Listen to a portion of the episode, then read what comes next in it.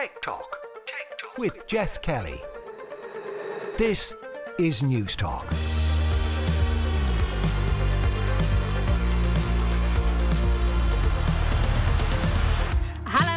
Welcome to Tech Talk. Jess Kelly with you here on News Talk.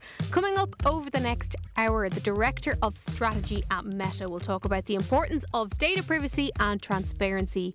Three Ireland CTO will talk about their 5G speeds, and John Riley will have a full rundown on the many gaming titles that will be released over the coming weeks.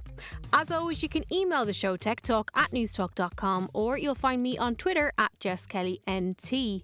Um, on Thursday of this week, I was chatting with Kieran Cuddihy on the Hard Shoulder about the National Broadband Plan. Uh, National Broadband Ireland appeared before an Oireachtas committee to answer questions about the rollout of the plan, which has unfortunately been significantly delayed. Uh, if you're in the intervention area, you waiting to see if you're going to be connected, you can head on over to nbi.ie and get a rough idea of when you'll be connected. But it looks like it'll be the end of 2026 before it is all completed. Um, I would love to hear from you if you are in the inter- intervention area what options are there for you until we get to that stage. Uh, you can email techtalk at newstalk.com. Uh, but there has been talk about potential solutions or stopgaps or entire alternatives to fibre. And one of those is, of course, 5G. Uh, just this week, Ookla, the global leader in broadband network intelligence, named Three Ireland as the fastest, most consistent 5G network in the country. David Hennessy is the CTO of Three Ireland and UK, and he joins me now. Uh, David, it's great to talk to you yet again. And uh, the reason we have you on uh, is because Three has been named as Ireland's fastest and most consistent 5G uh, network by Ookla. Can you just explain uh, what that verification means to, to your team uh, in particular at Three? Well, firstly, I guess we're really, really happy and proud of, of the results we got from the from the Ookla me- measurements. Ookla is an independent body uh, that have an app and they independently measured speed tests from, from customers. And in Ireland, they recorded over 50,000 uh, speed tests. And across the board, we, we came out fastest. So we were fastest overall network and the fastest 5G network, and significantly uh, ahead ahead of our competitors in terms of the performance we're, we're achieving. So we're really, really happy with uh, with the results we've, we've achieved. In terms of 5G, I know we have spoken about it in the past. We've talked about it quite a lot here on News Talk, but I think others are you know, maybe they're upgrading for the first time in 12, 18, maybe 24 months, and they're seeing 5G phones on the market. Um, for those who aren't overly familiar with the potential of 5G and the vision for 5G, can you just give us a bit of an introduction into what it is, how we got here, and why it's an important uh, evolution in the connectivity journey? Yeah, well, so 5G is, is the fifth generation uh, mobile technology. Uh, what we've seen over the last number of years as we've moved through the different generations is the performance of the, of the network improves. And, and that's all well and good to say. And, and networks are faster and they can support more traffic.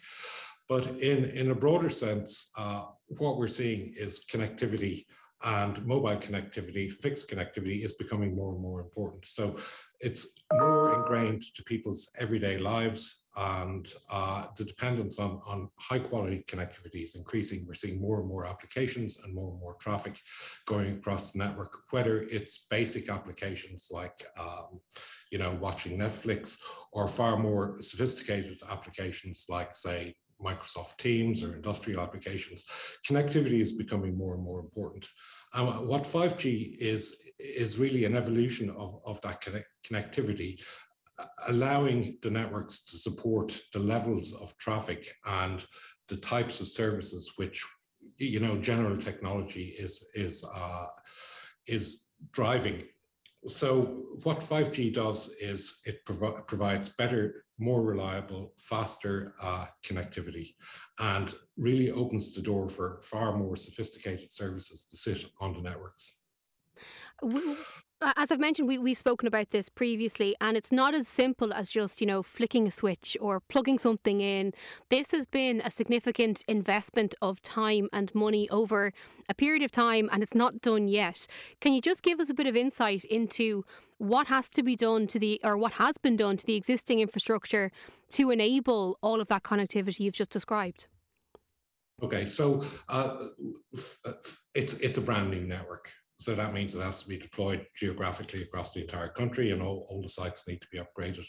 Um, it's a brand new core network that allows for far more IP-based um, services. We began uh, the rollout of our 5G network about, about three years ago.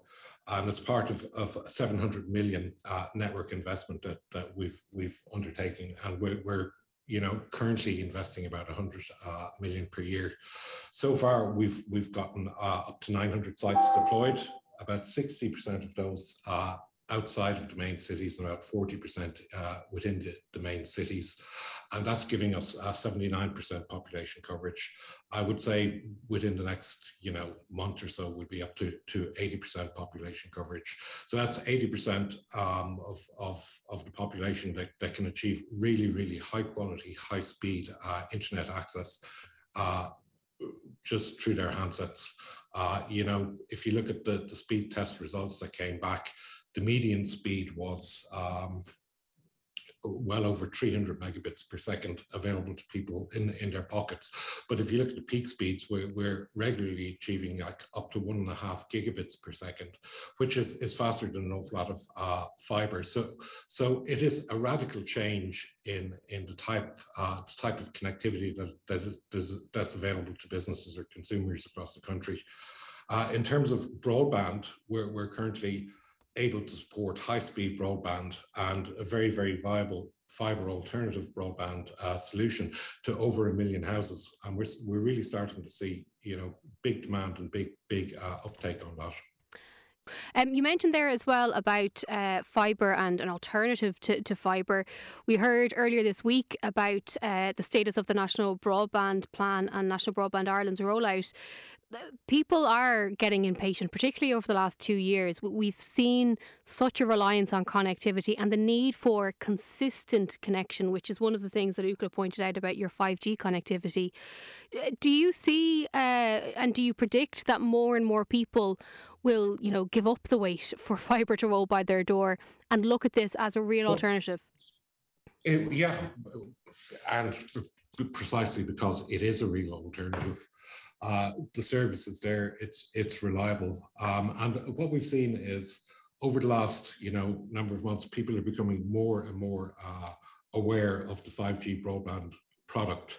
And I think initially people were, were perhaps skeptical of, of a mobile uh, a mobile based or a mobile based product providing home broadband, but in actual fact, that's that's what it is. It is a home broadband product, and uh, as as you know, as people uh, start using it, we're, we're seeing a, an awful lot of uh, local uptake. So where a number of people take it in a town, we find a lot of people take it in, in a town because uh, there's lots and lots of word of mouth and and really uh, positive feedback from the users. So I have no doubt that this is going to be it's going to be huge. Another trend that I noticed, and this is just uh, word of mouth rather than me having any data to back it up, but during lockdown in particular, I know a number of friends and colleagues who to go on uh, the three network using the all you can eat data and tethering to their devices because it provided that more consistent connection and they didn't experience the same issues, I suppose, with the crowded network and so on. Is that something that you think we're going to see more and more of? Because people, they understand the technology a bit more and they understand the capabilities of the technology that bit more as well. Oh, I, I think without a doubt, uh, we, have uh, people are certainly a lot, a lot more tech savvy, and the options are that are available. Um, during the pandemic, there was a lot of um, you know, a, a, lot of demand, and we focused an awful lot on on providing uh, rural connectivity and really upgrading our our, our our services outside outside of um, outside of the cities, and particularly and particularly in rural areas which historically would have been underserved. And we're seeing huge usage coming out of those areas. So yes, I think I, I think it's something that's just going to grow and grow. I was reading uh, during the week that some, well, one network in particular in the UK is going to turn off um, its 3G uh, connectivity over the coming year or so. Is that something that Three Ireland is planning to do, or will it maintain that? we're considering it. We, of course, look, uh, technology keeps moving forward, and we will turn off um, turn off our 3G network at a point of time. Um, as as as we see a higher um, prevalence of you know 4G and 5G uh, based handsets as we see the 5G coverage rolling out, I think traffic will naturally shift from from 3G to 3G to 4G and, and 5G, and at the right point in time we will switch off our our 3G network, and it just means that we we have we'll have more spectrum that we can use within a 4G and 5G network and be using better technologies. But it's um it's something that we'll do at the right point of time. You mm. know, mm. maybe three years, maybe four years. Okay. Um, you mentioned as well about how 5G required the, the new build, a, a network, a new network to be built. Um, in terms of future proofing and building on, because this evolution isn't going to stop, will the next iteration be able to be built on the 5G network, or do you anticipate it being another massive rollout from a time and money point of view again? It's it's usually about every ten years you see new generation of, of technology. So the focus for the, for the next you know six years, seven years will will be around uh, around five G. Um, but what we will see is is 5G becoming much more uh, sophisticated as we go forward. So so currently um, 5G is, is a thing called non-standalone 5G, which means it's integrated very heavily to the 4G network. In the future, 5G becomes standalone and becomes a configurable network. So 5G will really become part of uh, it will almost become like a, a, public platform where people can create their own services and, and use the network for for uh, far more um, advanced applications. So I think what we'll see is the network itself will just continue to roll out and strengthen, but the ability of of customers or businesses to build their own services on the 5G network will will uh, evolve an awful lot over the over the next you know two or three years. Yeah, the 5G technology is, is often talked about as, you know, this magic key that could unlock so many different potential opportunities with technology, whether that is autonomous vehicles, whether that is remote surgeries being carried out by robots in different parts of the world, and so on. It seems uh, almost that we're still a while away from fully getting the impact of 5G. Uh, someone texts into the Pat yeah, oh, go ahead, Jess. Sorry. Yeah, uh, uh, just on that. So, so, what we're seeing, so in order to support all those things, like say autonomous uh, vehicles or remote surgery, you've, you've got different requirements on the networks. So you've got to do two things. So firstly, you have to be able to have a really strong network and roll out a really reliable, really, really dense network, which is, is, is what we're focusing on now. On top of that, you, you have to be able to look at each application and say, what do I want from the network? So for autonomous vehicles, you want really, really low latency in the network and ultra reliable uh, connectivity in the network. So the network needs to be able or needs to be configurable to support that particular application for that user. For um, for remote surgery, you probably just need really, really reliable uh, connectivity, um, very, very high bandwidth. So again, the network needs to be configurable for that particular application. Or for, say, smart cities, you need huge connection densities, but not necessarily very, very high bandwidth. So when I spoke earlier about moving to standalone 5G, really that's what it's about. It's allowing uh, the network to be configured for each and every application. Uh, but it can only really work when you have a very, very strong network. So that's why we're so focused on getting the radio network to, to a really strong place that will allow these services to be configured on the network. Uh, my final question is uh, to, about, about, consumer devices, right? So uh, a text came into the Pat Kenny show on Tuesday. Somebody asking, uh, there were two phone options available to them. Uh, they were due an upgrade. One had 5G, one didn't have 5G. Are we at the point now where 5G should be a key consideration when you're buying a phone, keeping in mind that you know the average person only changes their phone every few years rather than every few months? Uh, I, I 100%. I think just like 5G is so vastly superior in terms of performance that uh, my personal recommendation would be always go for the 5G option.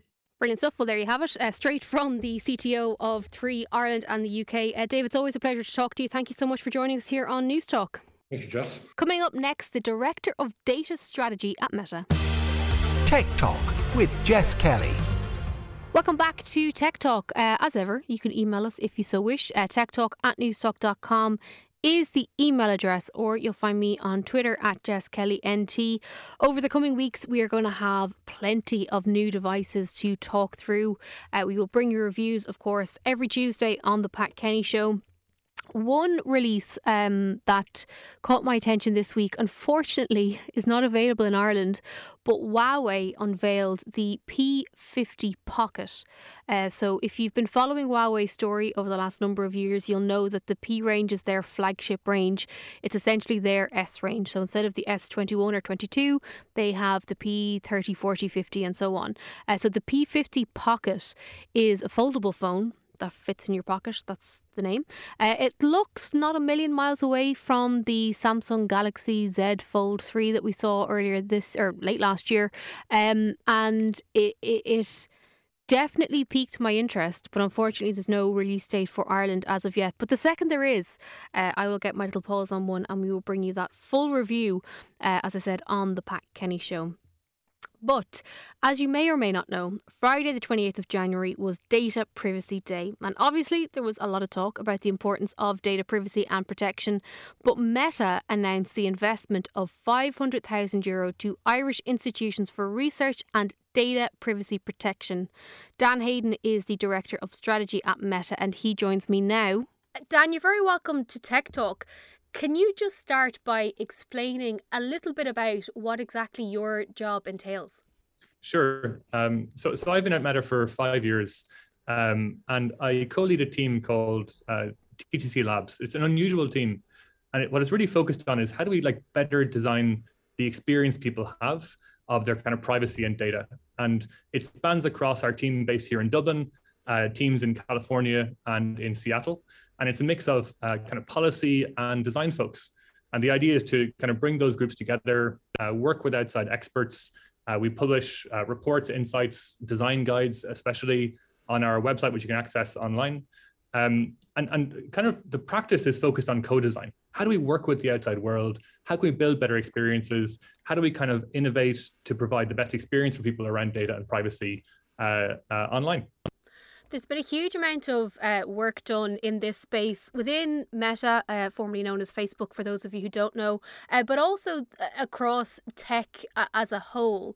Um, in the five years that you've been there, it must have been fascinating to identify issues where they were, but also the consumer appetite for better transparency around their privacy settings and more control over it as well. Yeah, absolutely. And I, I think, like, as I reflect on my time here, uh, I see this sea change, not just at Meta, but also across the whole industry. And, and sometimes it can be uncomfortable. Like we're held to account.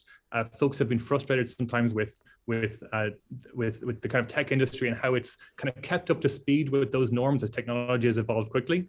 But I think the great thing as well is to see the kind of measures and mechanisms maturing, seeing the company get better and better, seeing new technologies evolve, seeing better mechanisms to give people kind of controls and transparency in their online experiences.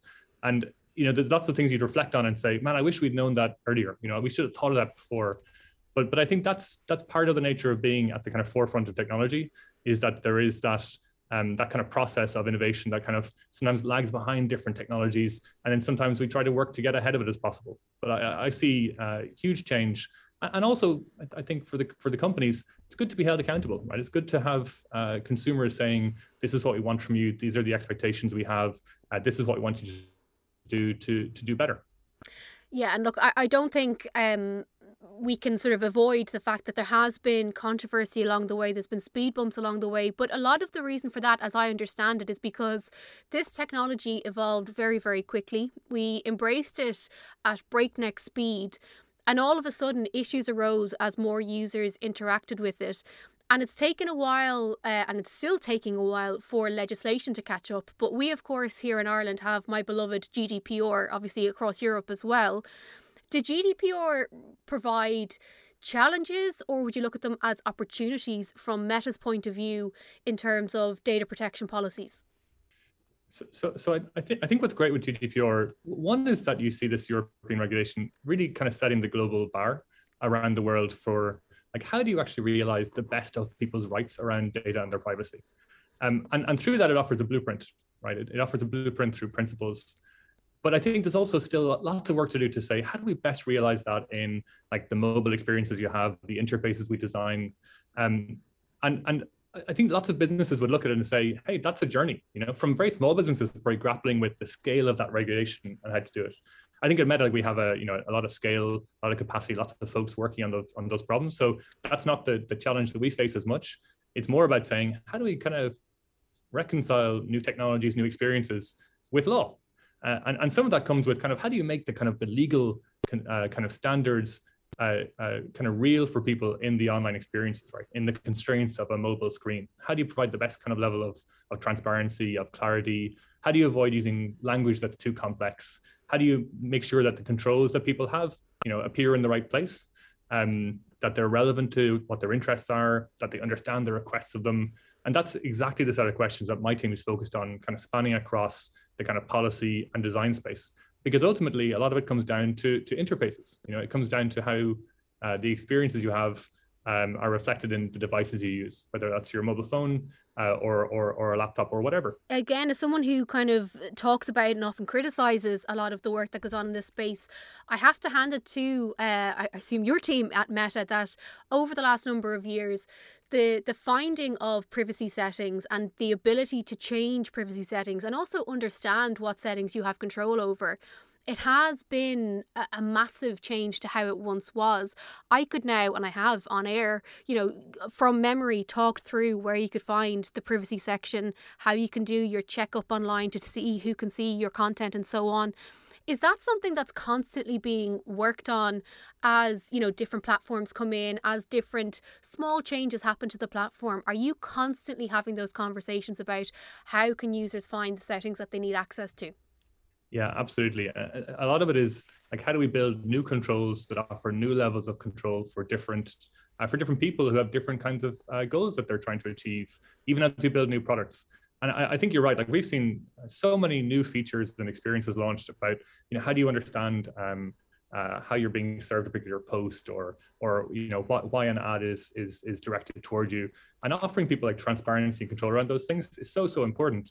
And they also represent kind of innovations in the space.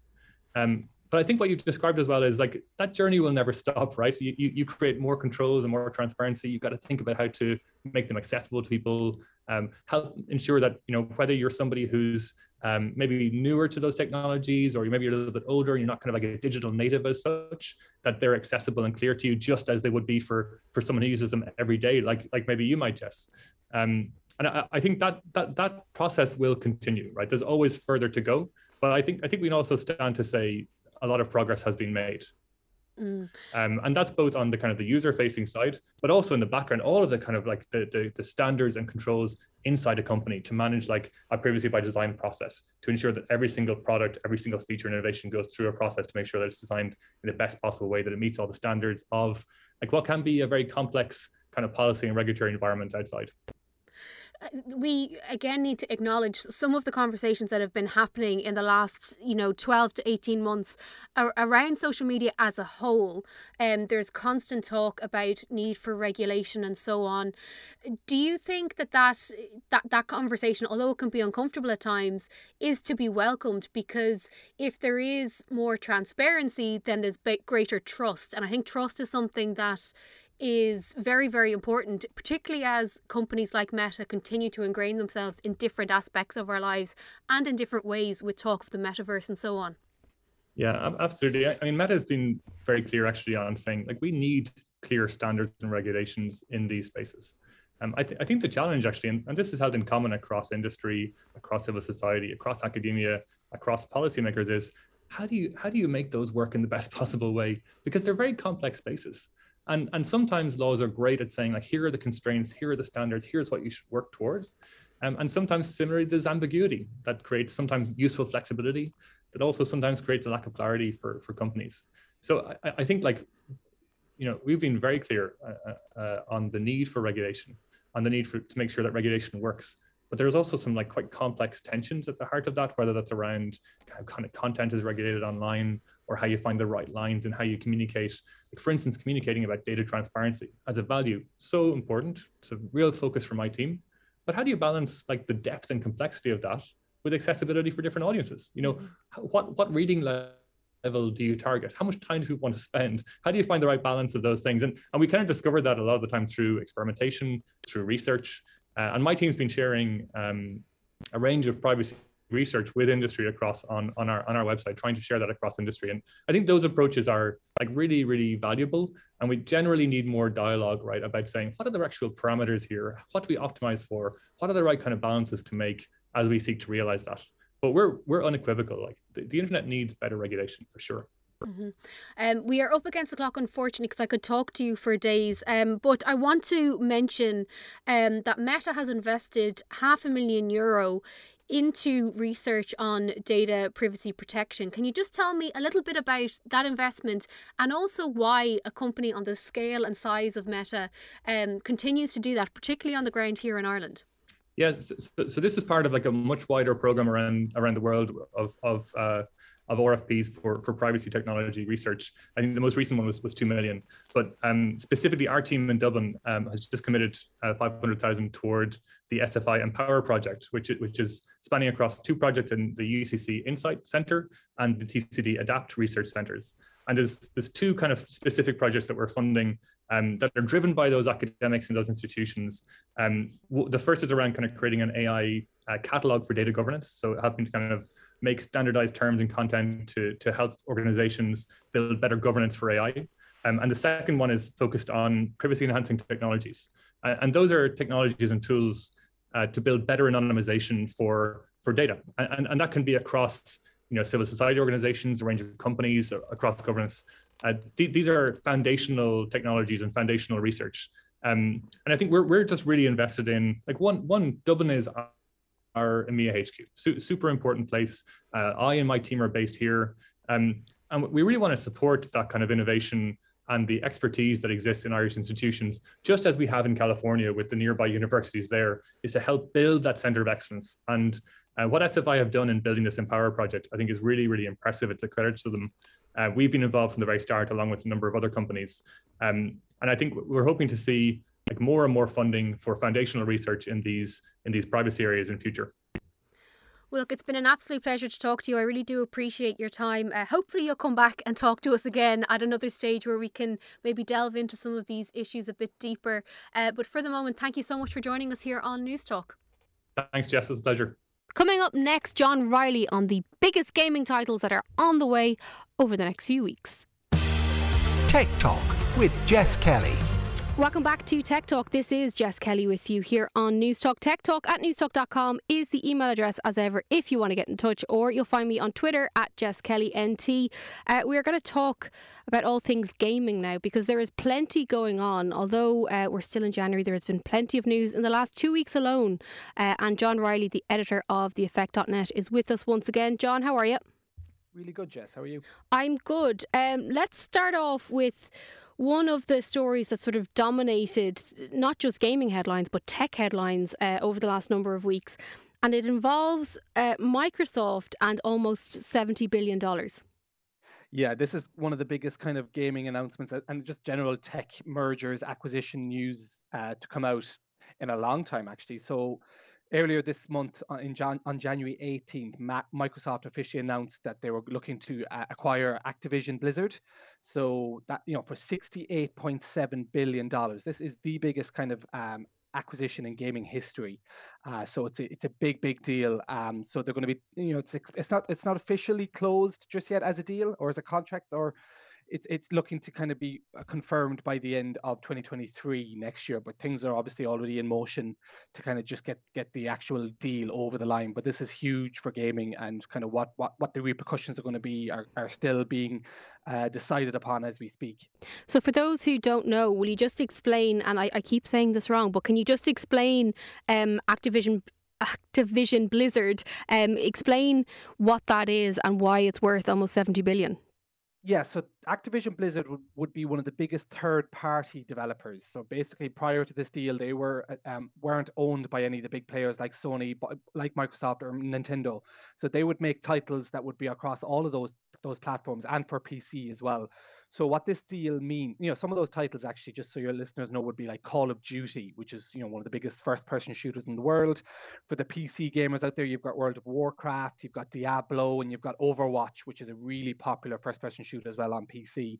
So Microsoft acquiring this studio will give them kind of access to all of these huge kind of IPs or intellectual properties to, to kind of capitalize on their own platforms, be it on the Xbox consoles or even then obviously on PC as well, which Microsoft have a kind of a, a, strong playing in as well. So it's really to kind of bolster out their, their own first party studios. So technically this third this what was a third party studio is now becoming a first party studio or or kind of company for the Microsoft brand or for the Xbox brand and they will then be making games uh, under the Xbox kind of banner like like we've seen with the likes of Forza Horizon 5's developer uh, Playground Games and they also bought way back in the day they bought Mojang which your listeners will know more of the as the developers of Minecraft. So again, that's a Microsoft company. So this is all just to to really pad out what they can offer their first party um, or to offer their gamers that are kind of signed up to their Game Pass subscription. Um, so there's a lot of kind of moving parts, but it really is to bolster the, the, this subscription service they set up a good number of years ago now, and they've officially announced has 25 million subscribers globally. Yeah, and so for anyone who may not be familiar with all of this, even just hearing the amount of money that's at stake here should emphasize why this is so important and how big a deal is this. But the question I have, John, is is it good news for the gamer? You know, will gamers lose out anything by the Microsoft acquisition of this company? See that's kind of still the conversation that's happening a lot online yet uh, you know as i said things are still being ironed out you know the contract isn't going to close till the end of next year or the deal isn't going to go through potentially till the end of next year but you know, one of the biggest bones of contention for for for listeners could be the the fact that Call of Duty, you know, a, a game that's been famous across uh, the likes of PlayStation and Xbox, mainly PlayStation, really it kind of got its it got its real strength and its real kind of followers um, throughout the years. But now you know, Microsoft have come out to say, look, at they will honor kind of existing contracts to make sure that Call of Duty will be on PlayStation's consoles until the end of next year. But really, after that, we do it's anyone's guess, you know. And you know, if it's to be believed that Microsoft are spending nearly seventy billion dollars to own these brands, it'd be surprising if they were to keep them on competing competing devices. So mm. you know, PlayStation gamers might be left in the cold come 2024, you know, further into the future, you know, Call of Duty fans on PlayStation might have to, you know, pitch, you know, take their wallet out again and buy an Xbox console or pay for this Xbox uh, Game Pass service to play the latest Call of Duty. But it's still early days yet to see exactly w- will that happen.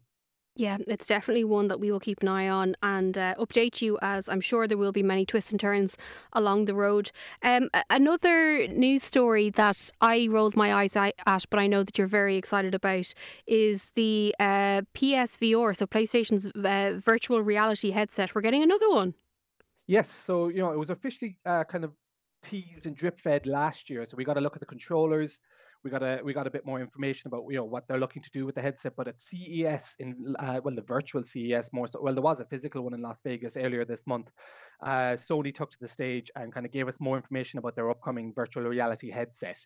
So this is basically going to be called PlayStation VR 2, a successor to the 2016 VR headset which they brought out and was kind of popular in its own circles. It had some really standout titles, but as as the as its lifespan went on, it kind of waned in it in the quality of titles and even just the number of titles available on the headset. So now we're in 2022. We've got the official name. We've got you know a, a, lot more specs about what the headset is going to be doing when it launches for the PlayStation 5 exclusively later this year. You know, it's rumored to still be coming later this year, but we've seen not only games but devices in general being uh, delayed due to the chip shortages. But you know, this thing is going to be one of the most um, promising or one of the most um, impressive virtual reality headsets to hit the market ever. Really, it's going to have some incredible tech packed in. And iPhone, I know you're not mad on the virtual reality mm-hmm. space, but I'm really, really excited for this headset because from what they've announced, it sounds like it's going to be truly incredible in terms of immersion levels. It does all depend on the titles, though, doesn't it? Because I think the game that we tried, if memory serves, was a Batman game um, yep. and it was incredible. But after about 15 minutes, I kind of got bored with it. It's a bit disorientating. I, I'm not the biggest fan of VR. I know that that will have to change over time, but um, uh, do we have any indication as to what they're going to do with it? Because I'm sure the gamer expectation is, has increased since 2016. Like we've all seen aspects of virtual reality, so the experience will have to have leveled up quite a bit. Yeah, and as I, like as I said, they're definitely going to. They know they have to up the game, and you know, from from the specs that they've announced for this new headset, something as as advanced as eye tracking. So this basically means there will be cameras inside the headset tracking your eyes to see where you're looking at the screen in in the device so it'll actually give you the sharpest image possible and you can use your eyes then to actually interact with the world. So if you look at an item on a table in a virtual world with this new headset you could potentially pick it up by just looking at it.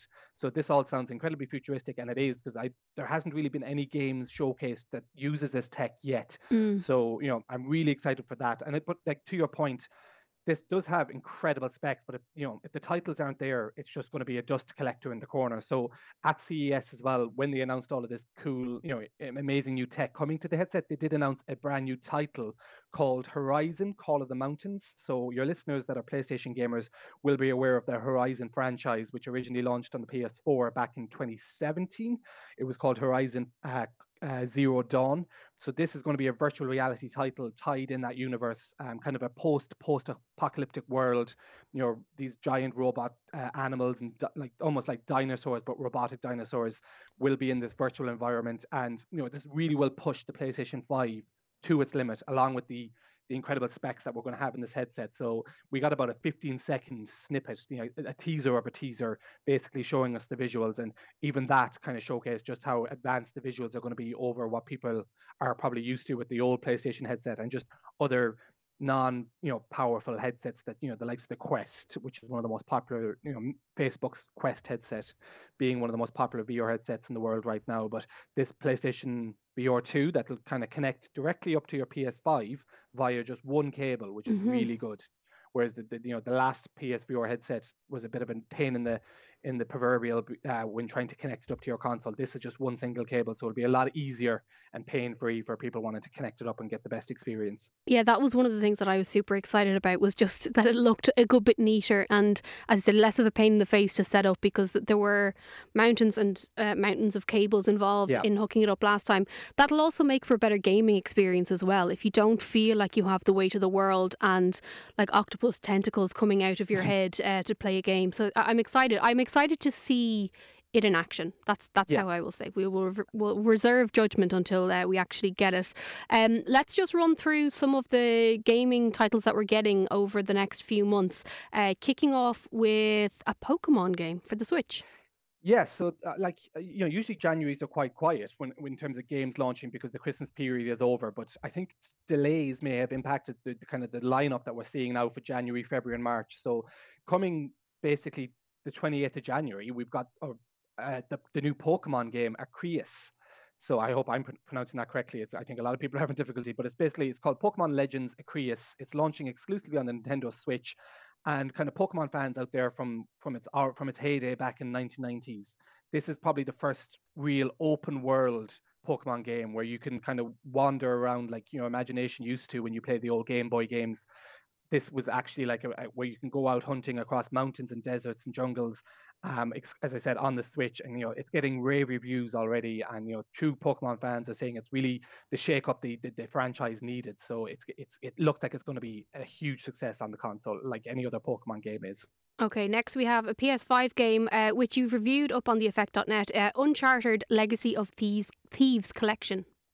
Yeah, so this also launches on January 28th. This is uh, for the PlayStation 5 exclusively, and it, what it is is from Naughty Dog, one of the best developers for this for the for the platformer for PlayStation, have remastered two of their most popular titles. So you've got Uncharted 4, A Thief's End from 2016, and then Uncharted: The Lost Legacy from 2017, which kind of like was a, a large bit of uh, an expansion to that uh, first title. So what they've done is remastered both these titles and put them into a, a kind of a collection, a, a Legacy of Thieves collection for the PlayStation 5, utilizing like the, the sheer horsepower of the new console to kind of get you can get 4K quality resolution, or you can up the, the, the frame rate to 60 frames per second, or if you want, you can go all the way up to 120 frames per second on you know if your TV is capable of doing that. You know, originally these games were standout in terms of their visuals and their storytelling. It was like a AAA blockbuster title playing on your PlayStation console. So now on the PS5, they look even better.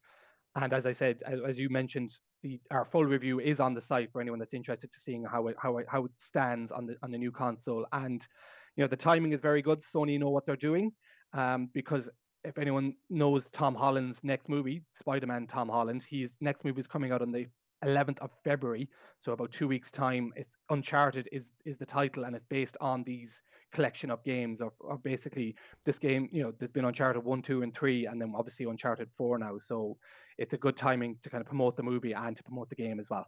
They are clever, those Sony execs. um, next up, we have a game that you mentioned a few minutes ago the Horizon Forbidden West on PS5 and PS4. Yes, so this is actually in the same world. So there is a PSVR title coming to the new headset called Horizon Call of the Mountains, which is set in the same world as this title. But Horizon Forbidden West will be a, um, a, a, a, game we can all play this February 18th on PlayStation 4 and PlayStation 5.